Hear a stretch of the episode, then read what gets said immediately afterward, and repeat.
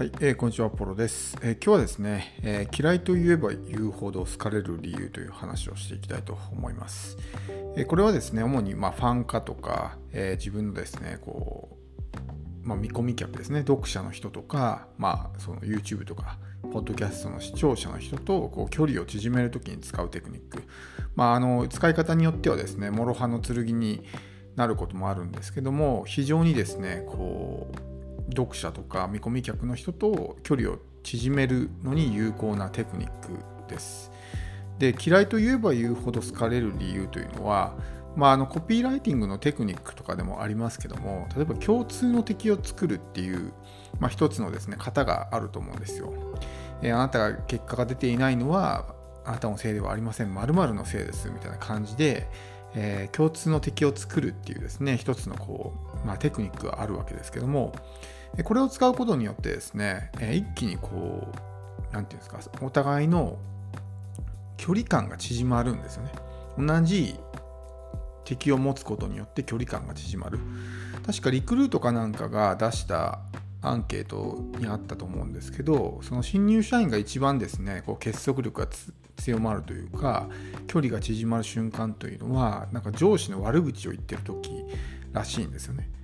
やっぱりその共通の敵という部分で、まあ、嫌いな人の悪口を言うとですねお互いにやっぱそこで盛り上がって意気投合したりとかっていうのはあると思うんですよ。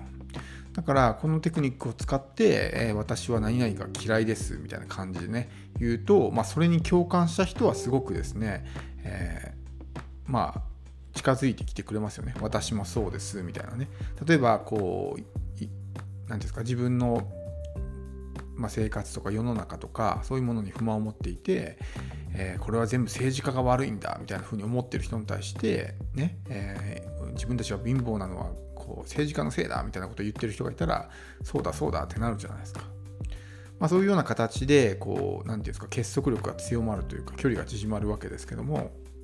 これもですねもうファン化によく使えるんですよねただやっぱりですねかなり強いまあ、エッジの立った発信になるので頻繁にまあ何々が嫌いみたいな感じで言ってるとまあなんかねそういう人なんだろうなみたいな、えー、風に思われてしまうのであんまりこうですね、えー、頻繁に使わない方がいいんですけどここぞという時にですね私はこういうものが嫌いですっていう風に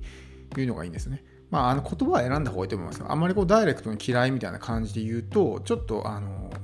何ですか強烈すぎるというかインパクトが強すぎるんで人によってはちょっと嫌がったりとかそういうネガティブフレーズをね聞きたくないっていう人もいるんで私はこういうのが好きじゃないとかっていうふうに言うのがいいんですけど例えば僕とかだったらこう何て言うんですか自分の利益ばっかり考えてこう質の低いコンテンツをまあ、無理やり買わせようとする人とかね、えー、煽ったりしてそういう人はやっぱり僕も嫌いというか好きじゃないですよね。うん、お客さんを騙して煽ってゴミみたいなコンテンツを売ろうとしてる人まああの本当に自分のことしか見えてない人とかいますよね電子書籍とかでももう大量にそういうね質の低いコンテンツを作ってとにかく売りつけてやろうみたいな感じの人っているんですけどそれってやっぱりそのお客さんのためにもならないっていうのもあるんですけど何よりですねそういうことをすることによってその電子書籍市場そのもののイメージが悪くなるんですよ。電子書籍特にこう一般の人が書いた電子書籍って詐欺だよねみたいなイメージを持たれてしまうとやっぱりその市場全体に悪影響を及ぼすじゃないですか。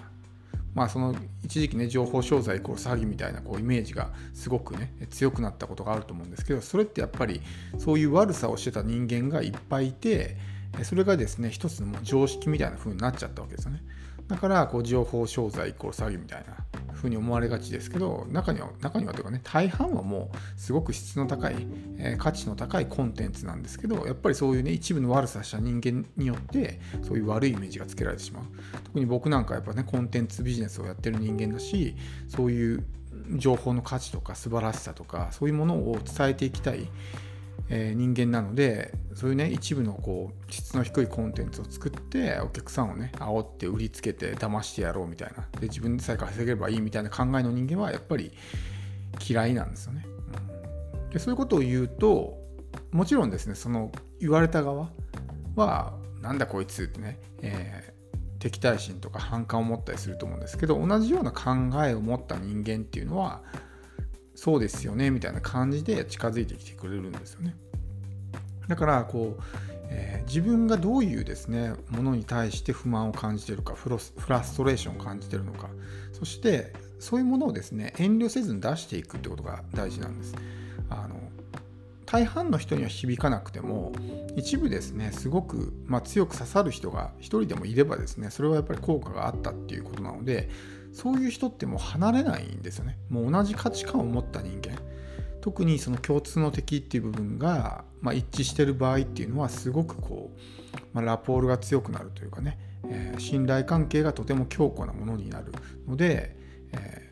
使い方次第ではですねすごくま効果的だと思います。もちろんそれをすることによって離れていく人もいますよ。あなたには共感できませんって言って離れていく人がいると思うんですけど素の自分を出してそれで離れていったんならしょうがないかなと思うんですよ。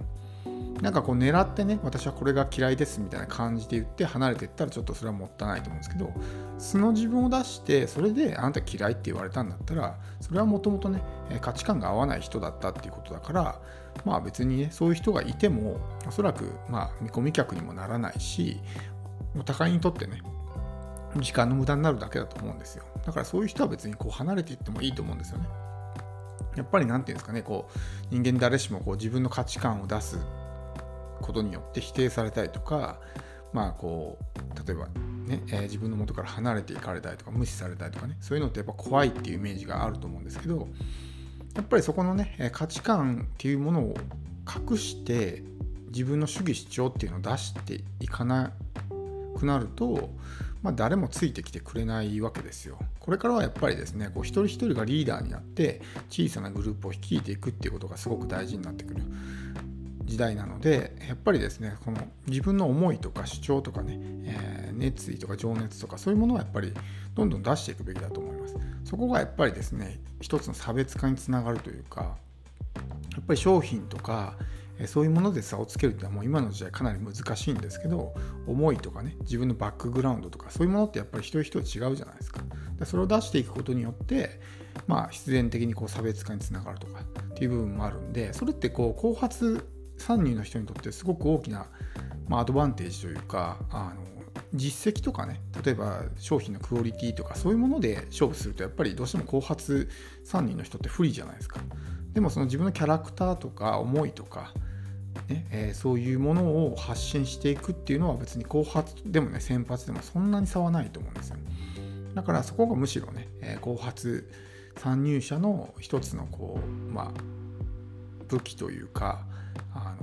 差別化のねポイントになると思うんで遠慮せずにもう嫌いなものは嫌いって言えばいいしそれでお客さんが離れていったらもうしょうがないっていうね、えー、感じでやっていくのがいいと思います。あの変にねそこで、えー、自分を押し殺してしまうとまあ長期的に考えると苦しくなるんでね長期的に自分が心地よい状態で情報発信を続けるためにも、まあ、変にこう自分のことをですね隠すことなく、まあ、ありのままのですね自分をさらけ出していくのがいいかなと思います。えー、今日はですね以上になります。最後まで聞いていただきありがとうございます。